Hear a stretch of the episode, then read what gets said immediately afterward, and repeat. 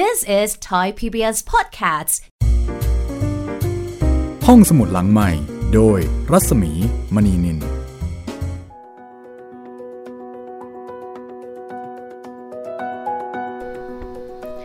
สวัสดีค่ะต้อนรับคุณผู้ฟังเข้าสู่รายการห้องสมุดหลังใหม่นะคะ เราก็กลับมาเจอกันที่นี่เช่นเคยค่ะ ที่ www.thaipbspodcast.com นะคะ สวัสดีค่ะ คุณจิตริน สวัสดีครับอืม วันนี้เป็นยังไงบ้างคะ ฟังเสียงดูเหมือนว่ากำลังคลุกคลักอะไรอยู่หรือเปล่าคะคุณจิตรินแบบก็คลุกคลักนิดหน่อยครับ นานๆจะได้มานั่งตรงที่ที่พี่หมีนั่งครับอ๋อค่ะ ต้องแจ้งคุณผู้ฟังอย่างนี้นะคะ ถึงเบื้องหลังการทำงานว่าในช่วงนี้นี่เราก็อาจอินเทรนด์นะคะ กับกระแส work from home แล้วก็มีการใช้เทคโนโลยีมากขึ้น จากที่เคยที่เคยใช้ในยามปกตินะคะ ครับผม ก็เพราะฉะนั้นในช่วงนี้ถ้าเกิดว่ามีอะไรที่ขัดตกบกพร่องไปบ้างเนี่ยก็ต้องขออภัยเอาไว้นะคะเนื่องจากว่าเราทั้งคู่นี่ก็เป็นมือใหม่ในการเรียนรู้แล้วก็ใช้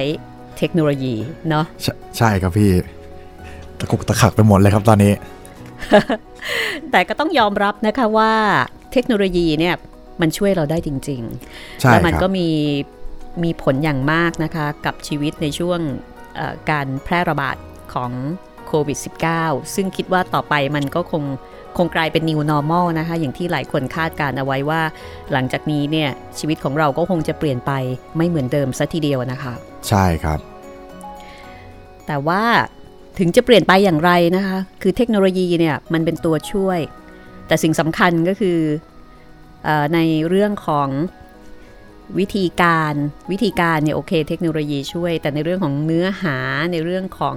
จุดประสงค์ ในเรื่องของการทำงาน อันนี้ยังเหมือนเดิมนะคะ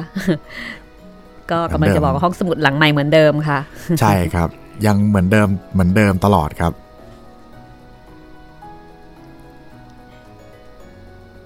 ฮัลโหลอ่าฮัลโหลครับพี่เสียงหายไปอ้าคุณวจิตเหรอควิรับนยังอยู่ไหมคะเนี่ย อยู่ครับผม ค่ะเมื่อกี้เราพูดกันว่า ถึงแม้เทคโนโลยีเนี่ยมันอาจจะทำให้ชีวิตของเราเปลี่ยนไปนะคะครับเอ๊ะจริง ๆ แล้วพี่พูดผิดนะต้องบอกว่าโควิด มันบังคับทำให้ชีวิตของเราเปลี่ยน โดยมีเทคโนโลยีเนี่ยเป็นเครื่องมือสำคัญ อ่าใช่อ่าแต่ว่าหลังจากเนี้ยถึงแม้ว่าโควิดมันอาจจะไม่ได้รุนแรงเหมือนเหมือนขณะนี้แล้ว แต่เทคโนโลยีมันก็น่าจะเป็นสิ่งที่จะมาเปลี่ยนชีวิตของเราให้ไม่เหมือนเดิมเช่นกันนะคะ ครับผมค่ะ แต่ว่าห้องสมุดหลังใหม่นะคะ ยังคงเหมือนเดิมค่ะ เหมือนเดิมครับผมค่ะ ก็ตอนนี้เราก็มีเอ่อออกอากาศในหลายแพลตฟอร์ม ให้คุณได้ฟังกันนะคะ ตรงนี้ก็มีอะไรเพิ่มเติมไหมคะคุณจิตรินมีหรือว่ามีอะไรชี้แจงไหมคะตรงนี้ก็สำหรับใครที่ยังไม่ทราบนะครับ ช่องทางการรับฟังของรายการเราก็มี 4 ช่องทางนะครับ ก็ทางเว็บไซต์ w w w t h a i PBS Podcast com ทางแอปพลิเคชันไทย PBS Radio ทางพอดแคสต์ห้องสมุดหลังไม้แล้วก็ทาง YouTube Channel ไทย PBS Podcast นะครับ ค่ะก็สะดวกวิธีไหน สะดวกแพลตฟอร์มไหน ก็ใช้บริการแพลตฟอร์มนั้นได้แบบสบายอกสบายใจกันเลยนะคะ แต่ว่าทั้งหมดนี้ก็เป็นบริการดีๆ จากไทย PBS ค่ะ ครับเอ่อวันนี้วันนี้จะเป็นตอนสุดท้ายเนาะ ครับผมค่ะของการตามรอยเบื้องลึกเบื้องหลังนวนิยายเรื่องดังเพชรพระอุมานะคะ ครับผมเอ่อต้องบอกคุณผู้ฟังอย่างนี้นะคะว่าเบื้องหลังที่ที่เราหยิบบางประเด็นมาเล่าแบบยั่วๆ ให้คุณอยากอ่านเนี่ย เออมันเป็นหนังสือ Insight เพชรพระอุมา เฉพาะแค่ภาคหนึ่งนะ โอ้คือมันมีเบื้องหลังอีกเยอะแยะแต่ไม่หมด คือมันมีสองภาคคุณจิตรินครับ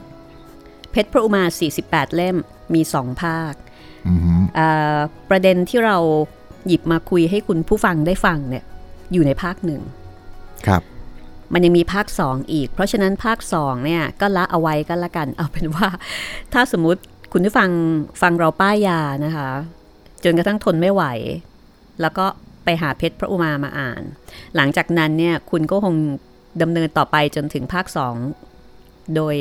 โดยปริยายละค่ะครับเพราะฉะนั้นเราก็ละเอาไว้กันละกันเนาะเราป้ายเฉพาะแค่ภาคหนึ่งพักหนึ่งพักเดียวก็พอ คุณคุณจิตรินเริ่ม เริ่มรู้สึกมึนงงหรือยังคะ ฟังมาประมาณสักห้าตอนแล้วเนี่ย คือไม่ไม่งงครับ เพราะว่ามันไม่ได้เข้าใจ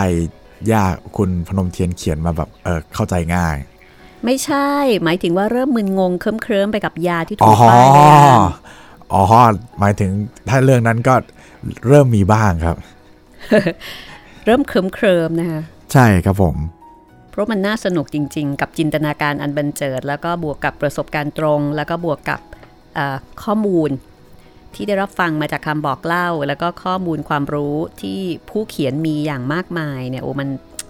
ทั้งหมดทั้งหลายทั้งปวงเอามาหลอมรวมกันนะคะ มันครับต้องบอกว่ามันเพอร์เฟกมันมันครบถ้วนแล้วก็มันสมบูรณ์มาก ๆ ค่ะ แล้วทำให้เรื่องราวนี่น่าอ่านจริงแหมสมแล้วที่เป็นนวนิยายอมตะของประเทศไทยๆใช่ค่ะ ก็นึกดูแล้วกันนะคะว่า เขียนเสร็จในปี 2533 จนกระทั่งถึงปัจจุบันเนี่ย คนก็ยังอ่านกันอยู่เรื่อยๆ ไม่มีเชย ไม่มีล้าสมัย คือยังคงเป็นหนังสือที่สร้างความสุข ความบันเทิง และขณะเดียวกันก็เป็นตัวจุดประกายให้คนเนี่ยสนใจในเรื่องต่างๆ แล้วก็ไปหาความรู้ต่อ ถึงแม้ว่าอาจจะมีบางประเด็นนะคะที่ บริบทมันอาจจะไม่เหมือนเดิม อย่างครับวันนี้นะคะ ซึ่งจะเป็นตอนสุดท้ายที่เราจะมาคุยเกี่ยวกับเบื้องหลังเพชรพระอุมา แล้วก็เป็นการคลายข้อสงสัยบางประเด็น ซึ่งคุณพนมเทียนผู้เขียนเนี่ยได้เขียนตอบไว้เองในหนังสือเล่มนี้ ซึ่งจัดพิมพ์โดย จัดพิมพ์โดยสำนักพิมพ์คเนตบุรีจำกัดเอ่อตั้งแต่ปี ตั้งแต่ปี 2550 56 นะคะ ฉบับที่มีอยู่เนี่ยคือคือปี 56 ไม่แน่ใจว่าหนังสือเล่มนี้ยังคงมีเหลืออยู่ในท้องตลาดหรือเปล่า อาจจะกลายเป็น rare item ของหายากแล้วก็ได้นะ ครับผม หรือค่ะลองหาออนไลน์ดูก็ได้ครับเผื่ออาจจะมี ค่ะ ชื่อหนังสือ Insight เพชรพระอุมาภาคหนึ่งครับนะอ่าอันนี้ก็เอามาอ่านแบบป้ายยาตัวเองก่อนก็ได้นะคะป้ายยาแล้วมันก็ตัวเองจะเป็นมันจะเป็นข้อมูลที่ทำให้เราเข้าใจ เข้าใจนวนิยายเรื่องนี้แล้วก็อ่านได้อย่างสนุกแล้วก็ได้ความรู้มากขึ้นครับทีนี้เมื่อกี้พูดถึงเรื่องของบริบทที่มันอาจจะเปลี่ยนแปลงหรือว่าไม่เหมือนเดิมเอ่อวันนี้เนี่ยค่ะจะมีคำถามนะที่มีคนถามเกี่ยวกับเรื่องของบริษัทส่งสัตว์ป่าออกไปยังต่างประเทศอ่าอืมว่าเรื่องนี้เนี่ยมันมีอยู่จริงหรือเปล่า คือจเพริงราะๆต้องว่าบอกว่าเอ่อตอนค่ะปัจจุบันนี้นี่มันเป็นเรื่องที่ผิดกฎหมายนะครับ มาก ๆ เลยค่ะ ครับผม ถ้ามีอย่างนั้นจริงๆเนี่ยก็เย้ยฟ้าท้ากฎหมายสุด ๆ เลย โอ้ใช่แล้วครับอ่าแต่ว่าในเรื่องเพชรพระอุมานะคะ ถ้าเกิดว่าคุณผู้ฟังหยิบเล่มหนึ่ง เล่มแรกเลยขึ้นมาอ่านเนี่ย เปิดบทแรกเลยค่ะ จะมีเรื่องของบริษัทไทยไวล์ไลฟ์ของนายอัมพล คือบทที่หนึ่งเลยจะเป็นเรื่องของบริษัทนี้ เรื่องของนักธุรกิจที่ส่งสัตว์ป่าออกไปยังต่างประเทศ แล้วก็มีเรื่องของระพินไพรวันที่มายิงเสือดำตั้งแต่ตอนแรก ๆ เลยโอ้ยิงเสือดำซะด้วย ยิงเสือดำได้ค่ะ แต่ว่าครับเป็นวิธีการยิงที่เป็นการแลกกันระหว่างคนกับสัตว์เหมือนกับต้องการที่จะให้เห็นว่ารพินเนี่ยแมนมากเป็นสุภาพบุรุษมาก แม้กระทั่งกับสิงสาราสัตว์ ก็เป็นการต่อสู้กันแบบตัวต่อตัวไม่เอาเปรียบทำนองนั้นนะคะครับทีนี้ประเด็นที่เราจะคุยกันในวันนี้เอาประเด็นแรกก่อนก็แล้วกัน มีคนถามบอกว่าการส่งสัตว์ป่าออกไปยังต่างประเทศเนี่ย มันมีอยู่จริงไหมอืมคุณพนมเทียนบอกว่าเป็นเรื่องสมมุติ เพราะไม่ว่าอ๋อเป็นยุคใดเรื่องสมมุติสมัยใด เป็นเรื่องสมมุติสมมุติขึ้นนะคะ บ้านเราเนี่ยยังไม่เคยอนุญาตให้มีการส่งสัตว์ป่าออกไปขายครับ ให้กับต่างประเทศมาก่อนเลย โดยเฉพาะอย่างยิ่งเอ่ออนุญาตให้ทำกันอย่างเป็นล่ำเป็นสัน อย่างเช่นที่ปรากฏในเรื่องอ๋อเออแต่ถามว่ามันมีไหมในสังคม มันก็มีใช่ไหมอย่างที่เราเห็นมีการถูกจับกันอะใช่ครับ มันมีแต่ว่าไม่เคยมีอนุญาตให้ส่งสัตว์ป่าออกไปขายอย่างถูกต้องตามกฎหมาย ครับ อ่าไอ้ที่มีก็คือลักลอบ เพราะฉะนั้นในเรื่องนี้เนี่ยถือเป็นการสมมุติ คุณพนมเทียนบอกว่านวนิยายก็คือนวนิยาย ถ้าไม่มีบริษัทส่งสัตว์ออกต่างประเทศรพินก็ไม่รู้จะไปดักจับสัตว์มาขายให้กับบริษัทของนายอัมพลได้ยังไง หมายถึงว่าคือคือต้องสร้างขึ้นมาเพื่อให้อาชีพของรพินเนี่ยเป็นไปได้จริงใช่ไหมเพราะว่าเขาเป็นพรานไง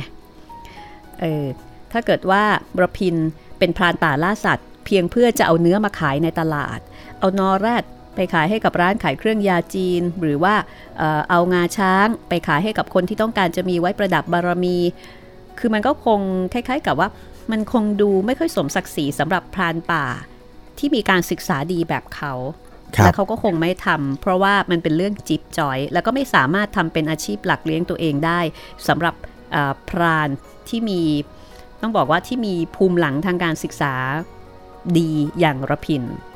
คือสร้างมาเพื่อรองรับอาชีพของระพินแท้ๆรองรับอาชีพแล้วก็ให้อาชีพนั้นเนี่ยมารองรับสถานะไหมครับ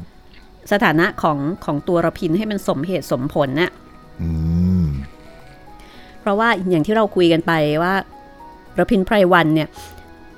เขาไม่ใช่พรานป่าชาวบ้านที่ไร้การศึกษา แต่ว่าเขาเป็นพรานป่า ที่พ่อแม่เคยส่งไปเรียนเมืองนอกครับเคยไปเรียนอังกฤษ เคยไปเรียนเยอรมันจบการทหาร จบในร้อยที่ต่างประเทศ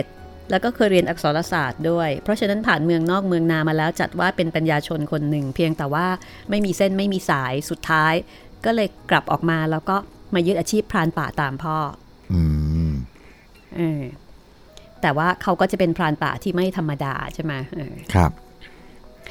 ทีนี้คุณพนมเทียนก็เลยบอกอันเนี้ยเขาก็เลยต้องสร้างบริษัทไทยไวลด์ไลฟ์ของนายอัมพลขึ้นมา เพื่อที่จะเป็นคนออเดอร์ของสั่งของแล้วก็รพินเนี่ย ก็เป็นคนไปล่าสัตว์ แล้วก็เอามาส่งที่บริษัทนี้ ก็เหมือนกับว่าเป็นการทำธุรกิจเเกี่ยวกับการจับสัตว์ป่า แล้วก็เป็นการจับเป็นเพื่อที่จะให้บริษัทเนี้ยส่งสัตว์ต่างๆเนี่ยเสือสิงกระทิงแรดที่ยังเป็นๆอยู่นะคะ ส่งไปขายยังต่างประเทศก็ดูเป็นอาชีพที่ดูคล้ายๆ กับดูไม่จิ๊บจอยอะ่ะแต่อย่าถามถึงเรื่องความถูกต้องตามกฎหมายนะ ครับผมค่ะ คือในบริบทปัจจุบันเนี่ยมันไม่ได้ แต่ว่านวนิยายก็คือนวนิยาย แล้วก็ช่วงเวลา ตอนที่เขียนนวนิยายกับตอนเนี้ย สภาพสังคมมันไม่เหมือนกัน ครับ หลังจากนั้นค่ะ คุณพนมเทียงก็บอกว่าในส่วนของนายอัมพลพลากร ตัวละครซึ่งสร้างให้เป็นผู้ในการไทยวายไลฟ์เนี่ย ก็เป็นคนที่มีอิทธิพลทางการเมือง แล้วก็มีความสนิทสนมกับนักการเมืองใหญ่ ๆ ทั้งหลาย เคยให้เงินสนับสนุนพรรคการเมืองใหญ่ เคยซีปึกเป็นอันหนึ่งอันเดียวกันกับคณะรัฐบาลทุกยุคทุกสมัย รู้จักชอบพอแหมอะไรคะนี่มันคือโอ้โห เนี่ยก็เรื่องจริง อันนี้เป็นข้อมูลที่ถึงแม้ยุคยุคจะเปลี่ยนสมัยจะเปลี่ยน แต่ว่าไอสายสัมพันธ์แบบเนี้ยไม่เปลี่ยน ครับผม คือนายอัมพลเนี่ยก็เป็นคนที่รู้จักชอบพอกับพวกสสแล้วก็สวคนสำคัญสำคัญ แล้วก็เคยเป็นหัวคะแนนสำคัญที่สามารถจะบันดาล ให้ใครเป็นสสก็ได้ทั้งสิ้น โอ้โห อันนี้คือภูมิหลังของตัวละครอัมพลพลากร ซึ่งเป็นเจ้าของบริษัทไทยไวไลฟ์ทำธุรกิจส่งสัตว์ป่าออกนอกนะ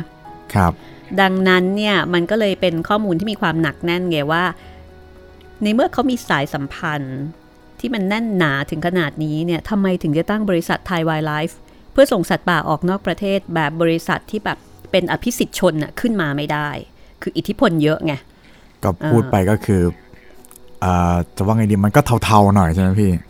มันก็เทาๆแล้วเป็นการอนุญาตชนิดผูกขาด โดยที่ผู้ใดจะมาทำการแข่งขันก็ไม่ได้ด้วย ผูกขาดด้วยนะครับ คือพูดง่าย ๆ ว่าในเรื่องเนี่ยบริษัทเนี้ยตั้งขึ้นมาแบบไม่ผิดกฎหมาย ครับ แต่มันเป็นสีเทาอย่างที่ว่านั่นแหละคคือเป็นการถูกกฎหมายเหมือนกับเขาอาจจะต้องมีการใช้อิทธิพลทำให้รัฐบาลเนี่ย ทุจริตเชิงนโยบายทำนองนั้นนะทำให้รัฐบาลยอมอนุญาต แล้วก็อนุญาตให้เขาแต่เพียงผู้เดียวอ่าประมาณนั้นครับ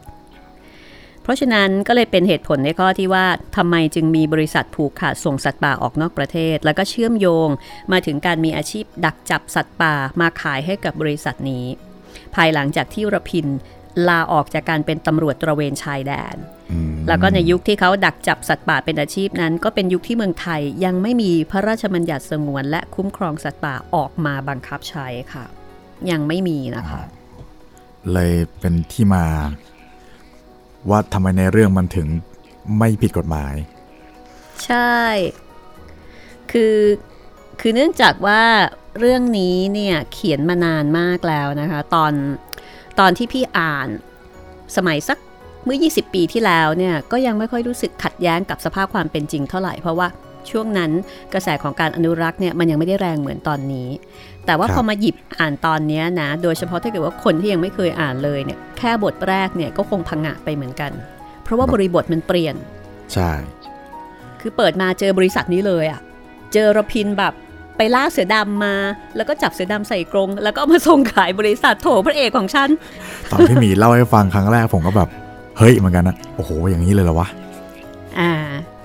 แต่ต้องบอกว่านวนิยายก็คือนวนิยายใช่และคนรับวนิยายเนี่ยมันก็เป็นตัวสะท้อนสภาพสังคมในยุคนั้นด้วย เหมือนกับเป็นตัวบันทึก แล้วก็เวลามันต่างกัน เพราะฉะนั้นก็ต้อง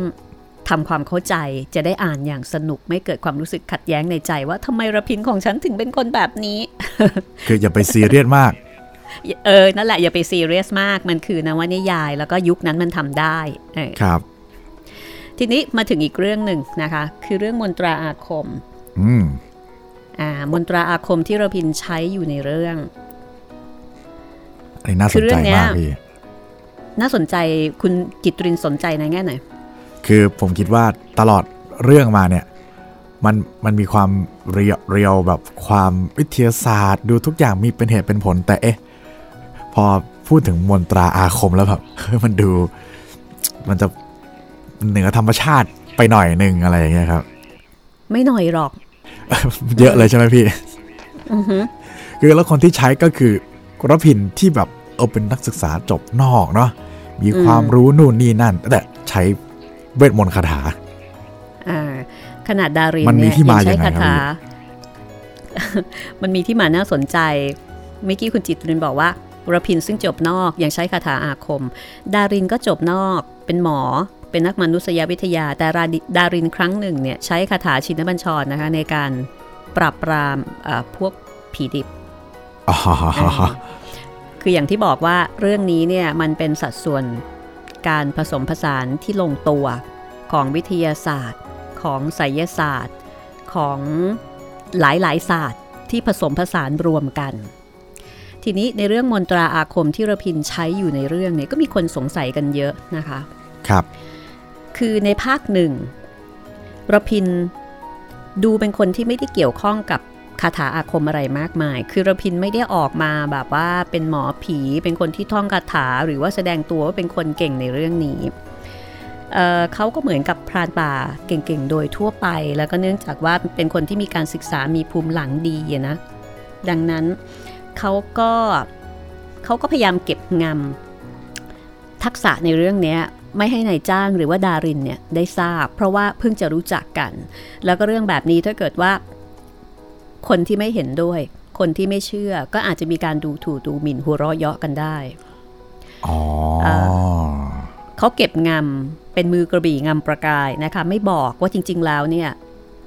ไม่ใช่เฉพาะพรานป่าที่ใช้คาถาอาคมแล้วก็มีความเชื่อ ระพินเองก็ใช้แหม่ดังนั้น ค่ะแหมอะไรคะ คือดูแบบ ก็ดูขัดแย้งกันในตัวเองยังไงก็ไม่รู้ครับพี่อะลองฟังต่อนะ เพราะฉะนั้นภาคแรกเนี่ยนายจ้างก็จะมองว่าระพินที่เป็นพรานป่ามีการศึกษา ครับ คือไม่ได้มองที่จะเชื่อมโยงระพินไปกับเรื่องของคาถาอาคม แต่โดยที่จริงแล้วนะคะระพินนี่มีความจำเป็นที่จะต้องใช้คาถาอาคม ซึ่งเขาได้รับการสั่งสอนประสิทธิ์ประสาทมาจากครูพราน แล้วก็พระธุดงค์ที่เป็นอาจารย์ของเขาอยู่ตลอดเวลา คือแกใช้อยู่ตลอด ควบคู่ไปกับวิทยาการสมัยใหม่ หรือวิทยาศาสตร์ เพื่อที่จะนำพาคณะเนี่ยให้ผ่านเอ่อ พยันตรายจากความอาถรรพ์ของป่าดงพงไพรไปให้ได้ โดยสวัสดิภาพคือ มีวิชาอะไรใช้หมดเลยทั้งวิทยาศาสตร์ทั้งไสยศาสตร์คาถาอาคม เพียงแต่ว่าไม่แสดงออกมาให้เห็นชัดในสายตาของคณะนายจ้างเท่านั้นค่ะ คือแอบแอบใช้อย่างนี้เหรอพี่ คือใช้แบบไม่ให้รู้อะไม่ประกาศตัว แต่ใช้อืมส่วนในภาคสองภาคสองของเรื่องเพชรพระอุมาเนี่ย เหมือนกับว่า รู้จักกันมานานแล้วแล้วก็เออเป็นการเดินทางเป็นการเดินทางรอบสองอะนะอืมประพินก็จะมีบทบาทของการเป็นคนที่เคร่งอยู่ในเรื่องของมนตราอาคมทางไสยเวทแบบชัดเจน อ้าว คือภาคแรกนี่ยังไม่ค่อยชัดครับภาคแรกเนี่ยเหมือนกับจะโชว์สกิล โชว์ความสามารถในเรื่องของการล่าสัตว์อืม ในเรื่องของธรรมชาติวิทยารู้เกี่ยวกับพืชพันธุ์ธัญญาหารทั้งหลาย แล้วก็รู้ธรรมชาติของสัตว์ป่า แต่ในภาค2เนี่ยจะเป็นการโชว์สกิลอีกด้านหนึ่ง ก็คือโชว์ทักษะ โชว์ความสามารถในเรื่องของมนตราอาคม เพราะว่าเป็นภาคที่ต้องเผชิญต้องเผชิญนะคะ กับเรื่องของอาถรรพ์และก็ความลี้ลับอย่างหนักหน่วงค่ะ ดังนั้น วิทยาศาสตร์ไม่ใช่คำตอบสำหรับภาคสองใช้ไม่ได้ คือเหมือนแบบว่าภาคภาคแรก ไม่ได้มีเวทมนต์คาถาเยอะก็เลยอาจใช้น้อย ใช้บ้าง ใช้แต่ว่าบ้างครับ แต่ไม่ hardcore เท่าไหร่ครับอ่าแต่ภาคสองเนี่ยมันเจออาถรรพ์เยอะเนื่องจากว่าภาคสองมันเข้าไปลึกแล้วไงอืมอืมเจอกันแบบเจอตลอดเลยนะคะ เพราะถ้าเกิดไม่ใช้เนี่ย ไปไม่รอดแน่นอน ครับ คุณพนมเทียนบอกว่าในการเขียนเรื่องเนี่ย ตัวละครในเรื่องจะไม่รู้ในเรื่องนี้เลยอ้าวแต่ตัวผู้อ่านจะมองเห็นจากคำบรรยายอ๋อออย่างชัดเจน เพราะว่าผู้เขียนก็จะเขียนบรรยาย ถึงเอ่อคาถาอาคมถึงเวทมนต์ที่ระพินใช้ในกรณีคับขันต่างครับๆแล้วก็ส่วนต่างๆที่ ที่เป็นคำอธิบายในเรื่องของมนตราคาถาอาคมต่างๆเนี่ยคุณพนมเทียนบอกว่า ผู้เขียนไม่ได้คิดแต่งส่งเดชขึ้นเอง คืออันเนี้ยไม่ได้เป็นจินตนาการ ทุกบททุกคาถาอาคมล้วนเป็นของจริง อย่างน้อยที่สุดเป็นสิ่งที่ผู้เขียนได้ร่ำเรียนศึกษามาจากครูบาอาจารย์ต่างๆ ไม่ได้โมเมแต่งขึ้นเองครับ ถ้าท่านได้อ่านเรื่องนี้ในภาคสองมาแล้ว ก็โปรดสังเกตดูเถิดว่าระพินใช้คาถาบทใดในเหตุการณ์ ตอนใดบ้าง เพื่อให้เกิดคุณแก่ตนเองขึ้น เป็นการภาวนาที่ไม่ให้ผู้ใดของฝ่ายนายจ้างได้ยินหรือรู้เห็นเลย ยกเว้นการเข้าสมาธิเท่านั้นอ๋อดังนั้นค่ะ ในส่วนของเวทมนต์คาถาอาคมเนี่ยไม่ได้มาจากจินตนาการ ไม่ได้เต้าขึ้นมา ไม่ไม่คือเรื่องนี้มันจะมีทั้งจินตนาการแล้วก็ข้อเท็จจริงที่เอามาผสานรวมกันใช่ไหมครับ แต่ว่าคาถาอาคมเนี่ย ไม่ได้เต้า ไม่ได้โมเม ทุกอย่างเนี่ยมีจริง คุณพนมเทียนบอกว่าสังเกตไหมครับทำไมระพินจึงข่มป่า หรือว่าหักป่าทุกแห่งลงได้ทำไมจึงต่อต้านกับอำนาจอิทธิฤทธิ์ของพูดผีปีศาจต่างๆได้ ทำไมจึงเป็นมิตรกับสิ่งที่เหนือโลกภูมิศาสตร์ เช่น นางไม้ นางพราย แม้กระทั่งนางพญาแห่งนาคี หรือธิดาแห่งนาคราชได้ ทำไมในเวลาเดินนำอยู่ในป่า จึงไม่มีใครเร่งฝีเท้าตามเขาได้ทัน ทั้งๆทที่เห็นกันว่าเขาก้าวเดินไปในลักษณะธรรมดา ยกเว้นแต่เขาจะมีเจตนาผ่อนฝีเท้ารอเท่านั้น คือทุกคนโอ้โหไม่มีใคร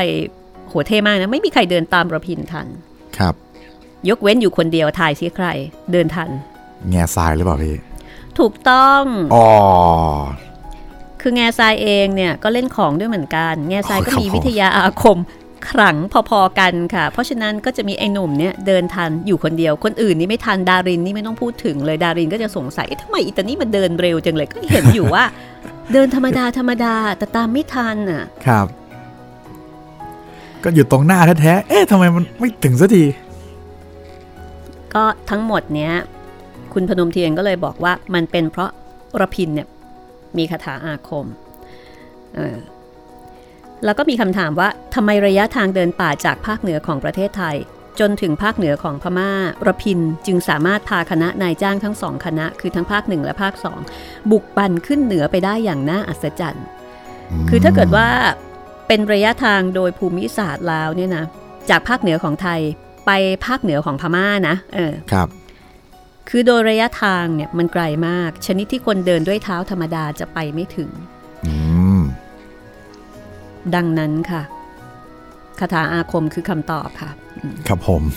เพราะเราพิมน่าพ์ใช้ตรงนี้ไงเออเป็นคำตอบไง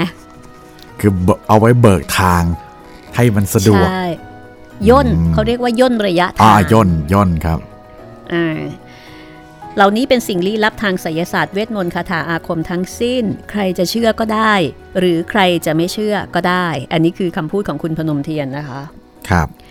แล้วก็บอกว่าสิ่งที่ยังไม่สามารถพิสูจน์ชัดออกมาได้ทางหลักเกณฑ์ของวิทยาศาสตร์ ยังมีอยู่อีกมากมายนักในโลกพระเคราะห์ในโลกในโลกพระเคราะห์ดวงนี้อืม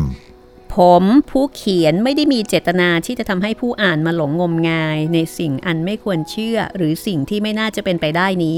เพียงแต่ บอกถึงเหตุผลของตัวผมเองที่แต่งเรื่องไปในทำนองนี้เท่านั้นว่ามีที่มาและที่ไปอย่างไร และก็เหนือกว่าอะไรทั้งปวง ก็มาสรุปตรงที่ว่ามันคือเรื่องนวนิยายของการผจญภัยในป่าก็แล้วกันนะครับนวนิยายไม่ใช่เรื่องจริง ครับผม จบข่าวเลยไหมจบเลยครับ แต่แต่บางทีเรื่องจริงก็แฝงซ่อนอยู่ในนวนิยายอยู่มากเหมือนกัน สุดแต่ว่าใครจะมองเห็นในแง่มุมไหน คือการเขียนหนังสือเล่มนี้เนี่ยคุณพนมเทียนบอกว่า ตั้งใจที่จะให้ผู้อ่านเข้าใจ เข้าใจในความคิดของผู้เขียนครับ เข้าใจในจินตนาการ เข้าใจในของจริงที่มันอาจจะดูเกินจริง เข้าใจในที่มาที่ไป เข้าใจในการสร้างสิ่งต่างๆ หรือว่าสร้างตัวละครเนี่ยให้มาโลดแล่นในเรื่องนี้อย่างมีเหตุมีผลมีที่มาที่ไป แต่ว่าไอ้ที่มาที่ไปนั้น จะเป็นสิ่งที่น่าเชื่อหรือเป็นสิ่งที่ไม่น่าเชื่อสำหรับคนอ่านยังไงเนี่ยอันนี้ก็ขึ้นอยู่กับ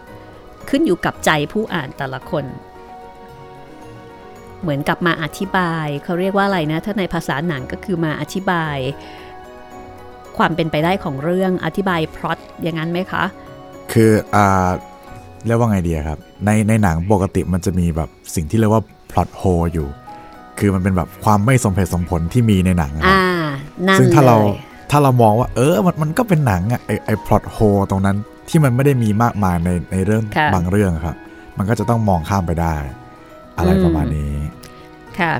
คือไอ้พล็อตโทนี่มันหมายถึงว่าบทมันอ่อนใช่ไหมมันดูไม่มีที่มาที่ไปอ่าใช่แบบในสมมการติแบบที่จะเป็นอย่างนั้น ใช่อย่างแบบตรงนี้ทำไมเป็นอย่างนี้ จริงๆมันไม่น่าจะเป็นอย่างนี้นะอ่าฮะอืมแต่ว่าในส่วนของพล็อตโ e เนี่ยไม่ได้หมายถึงว่าจะต้องเป็นสิ่งที่ เป็นความจริงเท่านั้น อาจจะเป็นสิ่งที่ไม่ได้เกิดขึ้นจริง หรือว่าไม่ได้มีอยู่จริงในโลกยุคปัจจุบันก็ได้ แต่ว่าโดยเหตุผลและที่มาที่ไปมันจะต้องสอดคล้องกันใช่ไหมใช่ อย่างเช่นที่ว่าเอ้าทำไมโรฮินไปได้เนี่ยโหจากภาคเหนือประเทศไทยไปถึงภาคเหนือของพม่า นี่ในความเป็นจริงไปไม่ได้โมแต่อ๋อเขามีคาถาไง ใช่ใช่ไหมอะคาถามันย่นได้ แต่คาถาจะมีจริงหรือไม่อันนั้นก็ว่ากันไปอีกเรื่องหนึ่งนะครับผม อันนี้ก็เลยเป็นคำอธิบายของผู้เขียนนะคะ ซึ่งก็น่าจะทำให้เอ่อเราเข้าใจแล้วก็อ่านสนุกมากยิ่งขึ้น ทีนี้เดี๋ยวช่วงต่อไปนะคะเอ่อจะมีมีเรื่องของคำว่า QED เคยได้ยินไหมคะ QED QED เหรอพี่ผมไม่เคยได้ยินเลยครับ พี่ก็ไม่เคยได้ยินเหมือนกัน คือในในเรื่องเพชรพระอุมาเนี่ยตัวละครมักจะพูดคำนี้กันอยู่บ่อยๆ เช่นครับ QED เหมือนกับเวลาไปเจอเรื่องอะไรที่เป็นการค้นพบอะครับ เหมือนกับว่าเข้าใจแล้วก็จะลงท้ายว่า QED คนอ่านก็จะงงๆว่าเอ๊ะมันหมายถึงอะไรอะ QED เออเป็นตัวย่อนะ ครับเป็นตัวย่อ Q จุด E จุด แล้วก็ D จุด อันนี้เป็นความรู้ อันนี้มีอยู่จริงครับอ่าแล้วก็อีกประเด็นหนึ่งซึ่งอันนี้พี่ก็สงสัยเหมือนกันว่าเออ ในภาคแรกเนี่ยคณะเดินทางเดินทางไปสู่มรกรนคร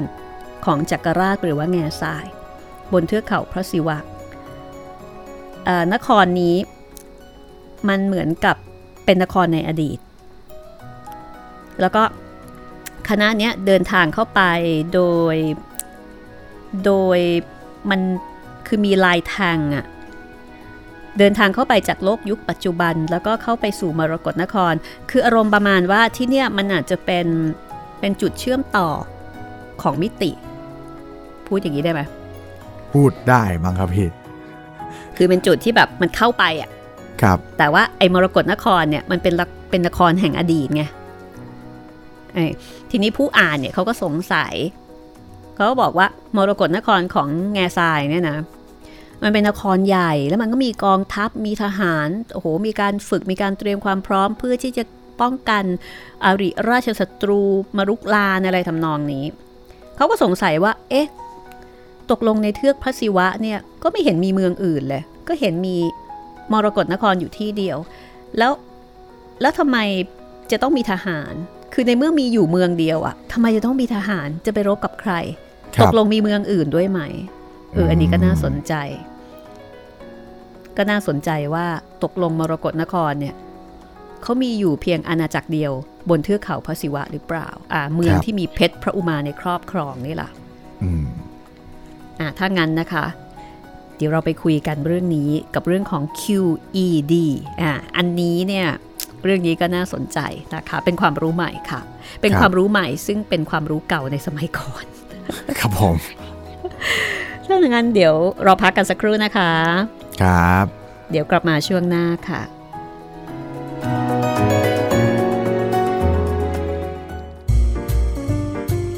ห้องสมุดหลังใหม่ โดยรัศมีมณีนิน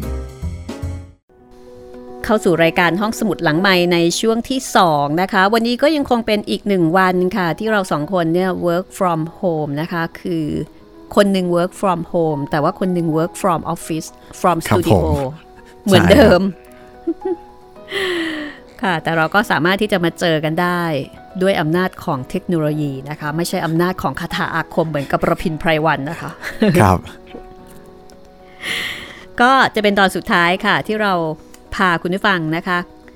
มาพบกับนวนิยายเรื่องดังเพชรพระอุมามาพบแบบเจาะลึกไปเบื้องหลังเลยอ่าก็เป็นการป้ายยาเล็กน้อยนะคะสำหรับคนที่ยังไม่เคยอ่านแล้วก็สงสัย ว่าทำไมโอ้นี่ผมคนถึงแบบโอ้โหแบบอ่านกันอ่านกันได้อ่านกันดีเหลือเกินนะนวนิยายเรื่องนี้เนี่ยรวมถึงคุณจิตรินด้วย ผมว่าก็ไม่เล็กน้อยแล้วนะครับพี่ป้ายเยอะพอสมควรเลยตอนนี้6ตอนแล้วนะครับ แต่จริง ๆแล้วเนี่ย คนที่ป้ายยาเก่งที่สุดคือคุณพนมเทียนนะอ่าครับผม อันนี้แบบสุด ๆ จริง ๆ ค่ะ ขนาดเขียนหนังสือ Insight เพชรพระอุมานะ คือเขียน อธิบายที่มาที่ไปครับ อธิบายเกร็ดต่างๆ ที่ปรากฏอยู่ในหนังสือเนี่ย ไม่ได้เป็นการเขียนนวนิยายจริง ๆ นะ แค่นั้นยังสนุกเลยอะถ้าอ่านของจริงนี่จะขนาดไหนเนี่ย สนุกมากคือต้องบอกว่าคุณคุณพนมเทียนเนี่ย เป็นนักเขียนที่เหมือนกับเป็นเชฟอะคุณจิตรินครับ ปรุงอะไรก็อร่อยอ๋ออีกท่านหนึ่งนะคะ ครับ ที่ ที่นึกถึงคือหม่อมราชวงศ์คือกริชปราโมทไม่รู้คุณจิตรินเคยอ่านงานของท่านไหม โอ้โห เคยเคยได้ยินแต่ไม่เคยอ่านครับ คุณจิตรินคุณได้พลาดสิ่งสำคัญในชีวิตไปแล้วนะอ่าอาจจะอาจจะเคยอ่านสามก๊กของท่านมาบ้างอ๋อแต่ก็สามก๊กฉบับในทุน ใช่ครับ แต่ก็มันไม่ได้เป็นการเขียน original ของท่านไง ผมก็เลยยังไม่แน่ใจว่าจริง ๆ แล้วสำนวนภาษาของแกเป็นยังไง เป็นอย่างนั้นละค่ะ คือหม่อมราชวงศ์คึกฤทธิ์เนี่ยก็เป็นอีกท่านหนึ่งนะคะที่คือเขียนอะไรก็อร่อย ครับ ไม่ว่าจะเขียนอะไรก็สนุก น่าอ่านแล้วก็น่าติดตามแล้วก็มีเสน่ห์นะคะครับคุณพนมเทียนนี่ก็เป็นแบบนั้น โอ้ อธิบายอะไรนี่แบบแหมสนุกจริง ๆ นะคะครับเอออย่างในในเรื่องนี้หนังสือ Insight เพชรพระอุมาภาคหนึ่งที่ดิฉันถืออยู่ในมือเนี่ยก็เป็นหนังสือที่พิมพ์ตั้งแต่ปี 2550 54มาคะกับการพิมพ์ครั้งแรกครับแต่ว่าฉบับที่ที่ดิฉันมีอยู่เนี่ยคือฉบับปี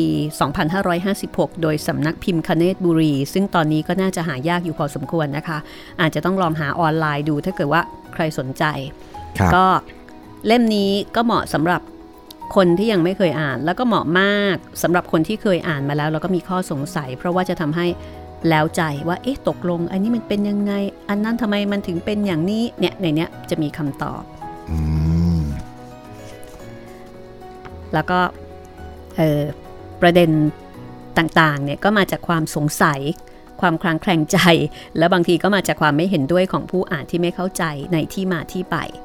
อย่างเช่นประเด็นนี้ค่ะ มรกรนครอ่าครับผม คือแง่ทราย เขาเป็นองค์รัชทายาทที่เหมือนกับว่าถูก ยึดอำนาจเหรอถูพี่กเออประมาณนั้นน่ะคือครับคือถูกถูกฝ่ายตรงข้ามอะเนาะยึดอำนาจแล้วเขาเองเนี่ยก็ถูกคนพาหนีออกมา แล้วก็เอามาให้เอามาให้พรานให้พระธุดงค์เลี้ยงดูอืมก็คือต้องหนีเอาตัวรอดก่อนแล้วหลังจากนั้น พระธุดงค์มั้งเออก็บอกว่าจริง ๆ แล้วความเป็นมาของเขาอะเป็นยังไง เหมือนกับบอกว่าเขาเป็นใครแล้วก็มีภารกิจอะไร เพราะฉะนั้นแง่ทรายก็จะรู้ว่าตัวเองอะไม่ใช่คนธรรมดาธรรมดานะ เขาเป็นองค์รัชทายาทของมรกรนคร แล้วก็อ๋อภารกิจของเขาก็คือ เขาจะต้องกลับไปกู้บ้านกู้เมือง ให้พ้นคือไปตอนแรจากกไม่รู้เลยใช่ไหมพี่เข้าใจว่าตอนแรกนี่ไม่รู้นะตอนเด็กๆอะแต่ทีนี้ตอนหลัง พระธุดงค์ที่เลี้ยงมาก็บอกไงว่าเอ้ยจริง ๆ แล้วเธอไม่ใช่คนธรรมดานะ เธอมีภารกิจอันยิ่งใหญ่รออยู่นะครับแง่ทรายก็เลยต้องหาวิธีไงหาวิธีว่าเอ๊ะทำยังไงเขาถึงจะกลับไปยังมรกรนครของเขาได้ ซึ่งการเดินทางไปมันไม่ใช่เรื่องง่าย ก็เลยต้องมาอาศัยระพินไพรวันไงครับผมที่เคยเล่าไปตอนแล้วที่แล้วแล้ว ใช่ ทีนี้มรกรนครของของแง่ทรายเนี่ย อยู่บนเทือกเขาพระศิวะ ซึ่งเป็นดินแดนสนธยา อ๋อไม่ไม่ได้มีอยู่บนโลกนี้ ไม่ปรากฏอยู่บนแผนที่ของภูมิศาสตร์สากล ไม่มีในแผนที่โอ้ไม่มีเมืองหรือว่าอาณาจักรแห่งนี้นะครับ ทีนี้ก็น่าจะเป็นคำถามหรือว่าข้อสงสัยของผู้อ่านว่า ณตำแหน่งคือจุดโลเคชันที่มีมรกรนครเนี่ยมันมีมรกรนครอยู่เมืองเดียว หรือว่ามันมีเมืองอื่น ๆ อยู่ด้วย อ่าอ่า อันนี้คือในคือละแวถ้ากพิจารณานั้นใช่ว่าเฮ้ยเฮ้ยคุณคุณอยู่เมืองเดียวหรือเปล่า แล้วคุณอยู่ได้ยังไงอะใช่ไหมครับ อยู่ได้ยังไงเมืองเดียว อืมแล้วก็คุณพนมเทียนเนี่ยผู้เขียนนะคะ ก็บรรยายเอาไว้บอกว่า มรกรนครเป็นอาณาจักรกว้างใหญ่ไพศาลอืมเป็นเมือง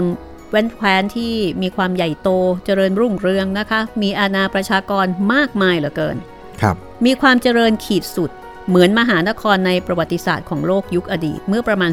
3,000-4,000 ปีที่ผ่านมาแล้ว โอ้โห คือนึกถึงพวกอายคุปโบราณอะไรทำนองนั้นนะนะครับ คุณพนมเทียนบอกว่า ณตำแหน่งอันเป็นโลกของเขตสนธยานั้น คือหมายถึงว่า ณตำแหน่งของเขตแดนสนธยาอันเป็นที่ตั้งของมรกรนครของเทือกเขาพระศิวะเนี่ยครับหาได้มีเพียงมรกรนครเพียงเมืองหรืออาณาจักรเดียวเท่านั้น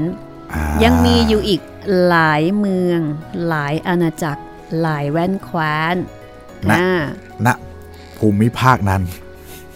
ใช่ มีหลายเมือง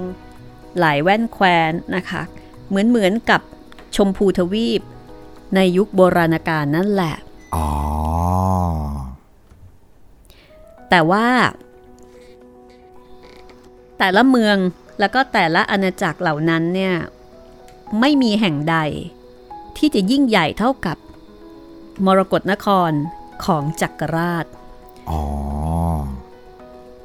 ซึ่งเปรียบเสมือนอาณาจักรประธานที่มีอำนาจมากที่สุดครับแล้วก็ มหาสมบัติของเทพเจ้าคือขุมเพชรพระอุมา ก็ได้ตั้งอยู่ในอาณาจักรแห่งนี้ ประกอบกับเป็นที่มาของแง่ทรายหรือจักรราชด้วยแหมคือชื่อเมืองคือมรกรนคร อยู่ใช่บนเอ่ออะอะไรบนเขาสิพาศิวะใช่ไหมพี่ เทือกพระศิวะ อ่าเชือกเขาพักศิวะ แล้วก็มีเพชรคุมเพชรชื่อพระอุมาโอเคใช่ใช่สนุกมาก ครับ เพราะฉะนั้น คุณพนมเทียนก็เลยอธิบายว่า เอ้ย จริง ๆ แล้วเนี่ยมันไม่ได้มีเฉพาะแต่เมืองนี้นะเอออมแต่ว่าในเรื่องกล่าวถึงแต่เฉพาะเหตุการณ์ที่เกิดขึ้นในมรกรนครเท่านั้น ครับ ไม่ได้กล่าวพาดพิง ไปยุ่งกับอาณาจักรเล็ก ๆ อันเป็นบริวารแวดล้อมอื่นด้วยอืมคือคือแค่พูดถึงมรกรนครอืมอาณาจักรเดียวเนี่ย โอ้ยก็แบบเรื่องราวมากมายยาวเขียนไม่หวัดยาวไม่ไหวแล้ว ใช่ ดังนั้นค่ะกับการที่ไม่ได้กล่าวไปถึงอาณาจักรเล็ก ๆ อื่นๆ ก็เลยทำให้ดูเหมือนกับว่าดินแดนสนธยาแห่งนั้นเนี่ยมีแค่อาณาจักรมรกตนครอยู่แห่งเดียวครับซึ่งโดยเหตุผลแล้วมันไม่ควรจะเป็นเช่นนั้น คือถ้ามีแค่มรกตนครอยู่แห่งเดียว แล้วทำไมต้องมีกองทัพกองทหารอ่าแล้วก็ใช่ความเจริญรุ่งเรืองอย่างในยุคอดีต ซึ่งเอ่อบรรดา คณะของรพินไพรวันเนี่ยเมื่อได้มาเห็นแล้วก็ต้องตื่นตะลึงประหลาดใจว่า โอ้โหว้าวทำไมเป็นเมืองใหญ่ที่มาก ใช่โอ้กองทหารนี่แบบว่า ยิ่งใหญ่เข้มแข็งสุดๆเลย แล้วก็เป็นกองทหารที่ดูมีพลานุภาพมากอะไรทำนองนั้นเขาก็จะมีความเอ่อตื่นตะลึงในความยิ่งใหญ่นะคะครับ และที่สำคัญที่สุดอีกอย่างหนึ่งก็คือการเชื่อมต่อ หรือวิถีการเดินทางที่จะเข้ามาจากโลกยุคปัจจุบัน ให้มาถึงโลกในยุคอดีตแห่งนี้ได้ ต้องเข้ามาทางด้านดินแดนของมรกรนครอืมคือนึกออกไหมว่า โอเคแถวนั้นอะมันมีหลายเมือง ใช่ปะครับแต่การที่มนุษย์ในยุคปัจจุบัน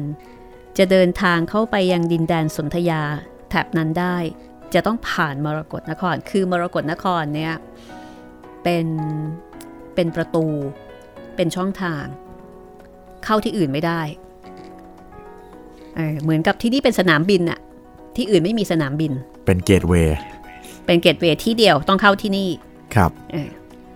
ก็เลยดูเหมือนกับว่าภายในโลกแห่งเนี้ยมีมรกรนครอยู่เพียงแค่เมืองเดียวครับ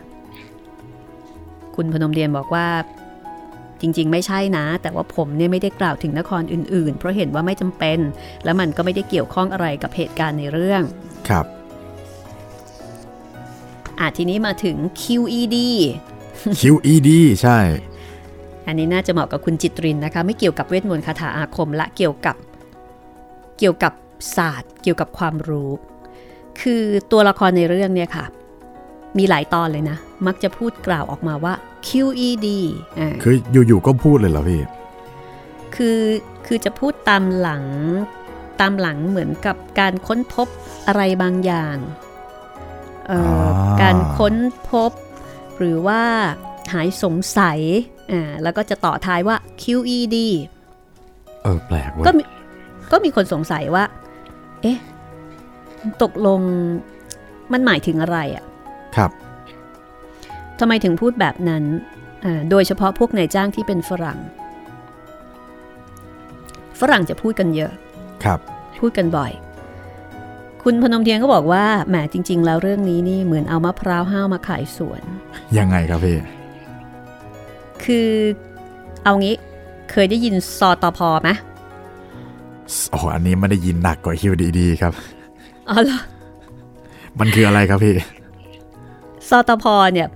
มันย่อมาจากคำว่า ซึ่งต้องพิสูจน์อ่าในวิชาเรขาคณิตค่ะ อันนี้ซึ่งงงหนัก เพราะว่ายุคนี้ไม่ได้เรียนเรขาคณิตแล้ว ซึ่งต้องพิสูจน์อ๋อมันประคืออย่างนี้ ประมาณว่าแบบ เออโอ้ไม่ไม่รู้แล้วไม่รู้แล้วไม่ไม่เดาดีกว่า คือสมัยคุณพนมเทียนน่ะสมัยรุ่นพ่อรุ่นแม่เราเนี่ยนะครับ เขาเรียนเรขาคณิตครับ แล้วมันก็จะมีคำว่า ซึ่งต้องพิสูจน์หรือว่าสอตพอคือถ้าเกิดว่ามีการแสดงเหตุผลพิสูจน์อะไรบางอย่าง จนได้ข้อสรุปแล้วอะก็จะต้องเขียนคำว่าสอตพอลงไปในตอนท้ายทุกครั้ง เป็นธรรมเนียมว่าสอตพอแล้ว ซึ่งต้องพิสูจน์แล้วมันได้ผลออกมาแบบนี้นึกออกไหมนึกออกครับพี่มือก็เป็นข้อสรุปอะ เพราะฉะนั้นในการบ้านวิชาเรขาคณิตของนักเรียนยุคก่อนเนี่ยเขาจะต้องมีคำเนี้ยสอตพอครับอืมทีนี้เอ่อพวกเราเนี่ยพี่ก็ไม่ได้เรียนเลขาคณิตสตพครับนี่พี่ก็ไม่รู้จักเหมือนกันครับ คือก่อนน่าจะก่อนหน้าพี่ไปไม่นานมากนักกันนะคะ ที่ที่เคยมีการเรียนกันอยู่ แต่รุ่นครับพ่อเนี่ยมีการเรียน ส่วน QED มันก็คือสตพในภาษาอังกฤษนั่นแหละ อ๋อ เหมือนแบบเออพอพิสูจน์อะไรได้เสร็จก็จะต้องพูดสิ่งนี้ออกมาเออมันคือคำเดียวกันแต่ว่ามันคือภาษาอังกฤษครับเอ่อมันไม่ใช่ภาษาอังกฤษขออภัยมันมาจากภาษาละตินค่ะอ๋อภาษาลาติน QED เนี่ยมาจากคำว่าอืมอันนี้ก็อ่านไม่ออกเหมือนกันนะ QUOD อันนี้คือตัวย่อของคำว่า Q ครับ แล้วก็ E เนี่ยมาจากคำว่า erat E R A T อืมแล้วก็ตัว D เนี่ยมาจากคำว่า demonstrate demonstrandum ก็คือเหมือนกับ demonstrate นะนะแต่ตอนท้ายจะเป็น strandum ครับ อันนี้คือภาษาละตินค่ะอืมแต่ถ้าแปลจากภาษาละตินเป็นภาษาอังกฤษนะคะ ก็จะได้คำว่า which was to be demonstrate ก็คือ อันนี้คือ QED QED which was to be demonstrated อืมเติม ed ด้วย ครับ ส่วนในภาษาไทยของเราก็คือสตพสตซึ่งพต้องพิสูจน์ อ่า อันนี้เข้าใจว่าเอ่อวัยรุ่นสมัยก่อนนะนะ สมัยแบบหลายสิบปีนู้นเนี่ยเขาจะพูดกันอืมเอ่อเวลาเจออะไรที่ที่ค้นพบ หรือหายสงสัยก็จะบอกโอเคเนี่ยสตพว่านายนี่กับนายนี่เนี่ยเขากิ๊กกันอะไรเงี้ยพิสูจน์แล้วว่าเป็นจริงครับอืมโดยโดยเหตุผลที่เห็นอยู่เหล่านี้ หรือถ้าเกิดแปลให้สั้นก็คือ ใช่แล้ว ชัวร์ชัดแล้วทำนองเนี้ยค่ะ มันน่า แต่แต่ในเรื่องเลยใช้เป็นภาษาอังกฤษแทน QED ก็ก็คือจะให้ฝรั่งในเรื่องเนี่ยเอ่อพูดคำว่า QED ยกตัวอย่างนะคะครับผีดิบมันไตรอืมโอ้ผีดิบมันไตรนี่พี่แบบเลิฟมากเลยชอบมากเลยนะคะ ครับ คือเป็นจินตนาการที่แบบว่าสนุกมาก ผีดิบมันไตรเนี่ย เป็นที่สงสัยว่ามันสามารถจะถ่ายทอดวิญญาณเข้าไปสิงอยู่ในร่างซากมัมมี่ของราชปุโรหิตหัวโลนได้ดาชโบเรตหัวโลน เออเป็นมีมัมมี่ด้วยนะครับหรือว่าจะกลับมาเข้าเข้าสิงเสือโคร่งดำก็ได้ คืออ่าคือตัวละตัวละครเนี่ยสงสัยว่าเฮ้ยผีดิบเนี่ยมันมันถ่ายทอดวิญญาณได้ใช่ไหมเอามันจริงหรือเปล่าสุดแต่ว่าเออมันจริงหรือเปล่าเฮ้ยสงสัยเนี่ยสมมติฐานไว้ก่อนว่าเฮ้ยเนี่ยอันเนี้ยอีผีดิบเนี่ยมันเข้ามาสิงร่างคนนี้แน่ๆเลยแสดงว่ามันจะต้องมีวิชาถ่ายทอดร่างครับ ทีนี้ในระหว่างที่คณะเดินป่า ซึ่งสงสัยแล้วก็ตั้งสมมติฐานในเรื่องนี้มานานแล้วเนี่ยได้ไปเจอเสือโคร่งดำเป็นหิน ก็เลยแก้สงสัยโดยวางกับระเบิด เอาไว้ที่เสือหินตัวนั้นเพื่อรอดูว่ามีใช่ เพื่อรอดูว่าถ้าวิญญาณของมันไตรเข้ามาสิง ก็จะทำให้เสือหินกลายเป็นเสือจริง แล้วก็เคลื่อนไหวได้ ครับ แล้วก็ไอ้กับระเบิดที่วางไว้อะ ก็จะต้องระเบิดขึ้น เพราะการเคลื่อนไหวนั้นใช่ไหมอ่าพิสูจน์พิสูจน์ใช่พยายามพิสูจน์ แล้วต่อมาก็ไปทำลายร่างนักปวดโลนของมันไตรให้พินาศไป ใช้การไม่ได้อีก ก็ปรากฏว่า เสือหินนั้นค่ะ ได้ระเบิดขึ้น ระเบิดจริงครับๆก็แสดงว่าวิญญาณของมันไตรพระจากร่างนักบวชโลนแล้วก็มาสิงในร่างของเสือโคร่งดำแล้วก็เคลื่อนไหว ทีนี้พอเคลื่อนไหวก็เลยระเบิด กับครับระเบิดมันก็ทำงาน อ๋ออ่าอันนี้ละค่ะ ก็เลยเป็นการพิสูจน์ได้ชัดว่า อ๋อ นี่ไง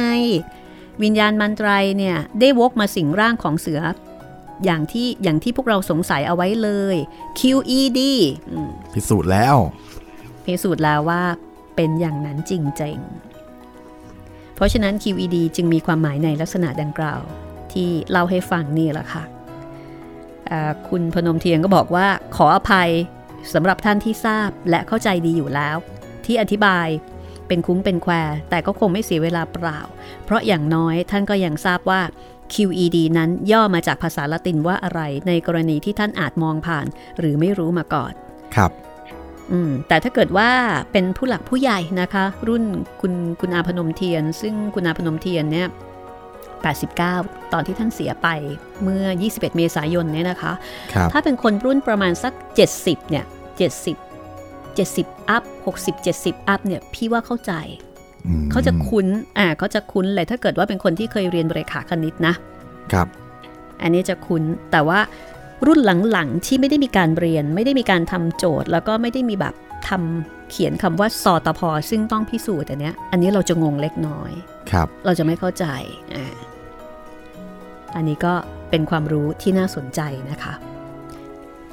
เป็นความรู้ทางเรขาคณิต คือเป็นนวนิยายที่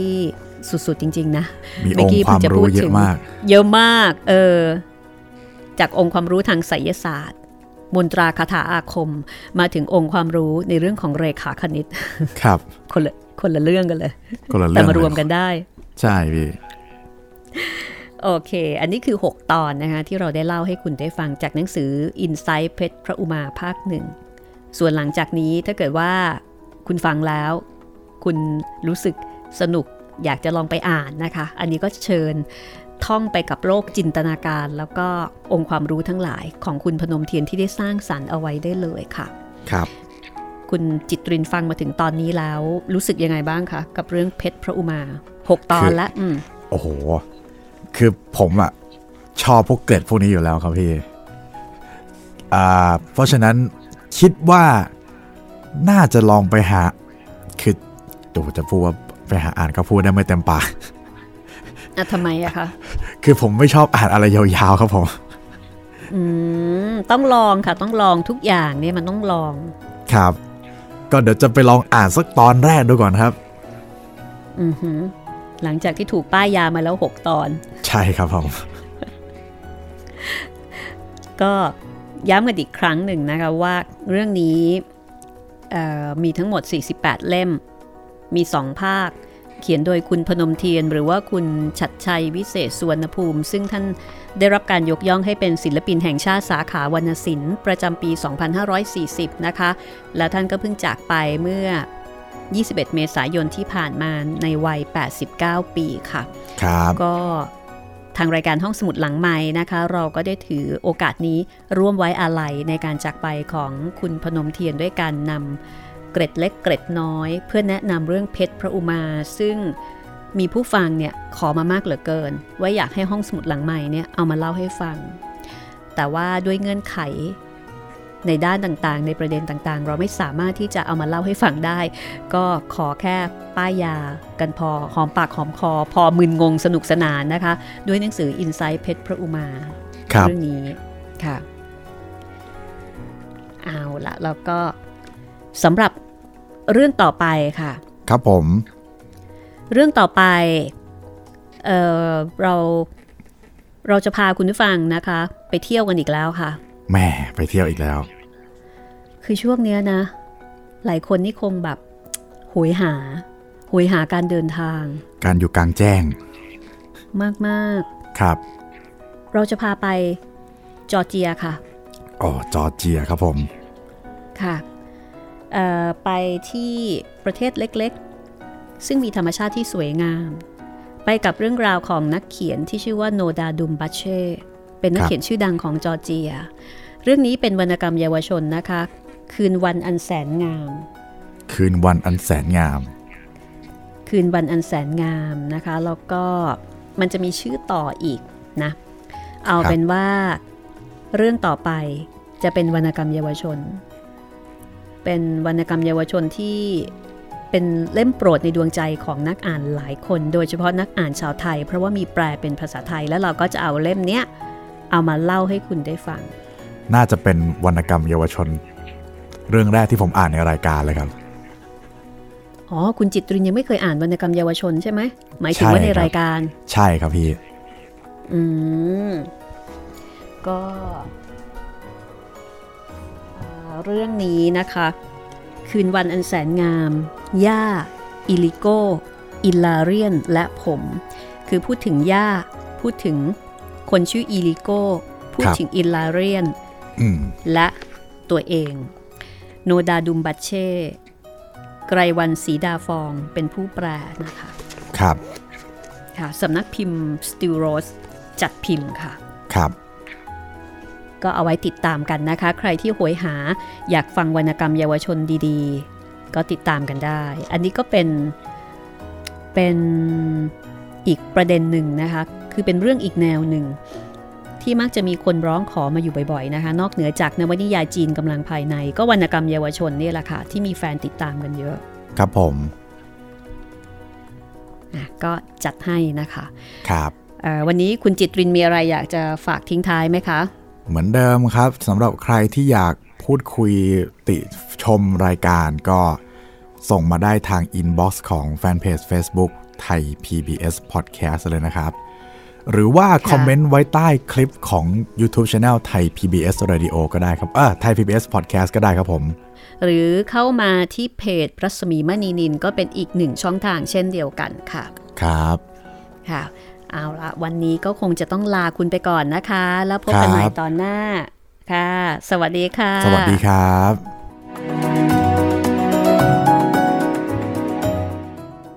This is Thai PBS Podcasts. ห้องสมุดหลังใหม่ โดยรัศมีมณีนิน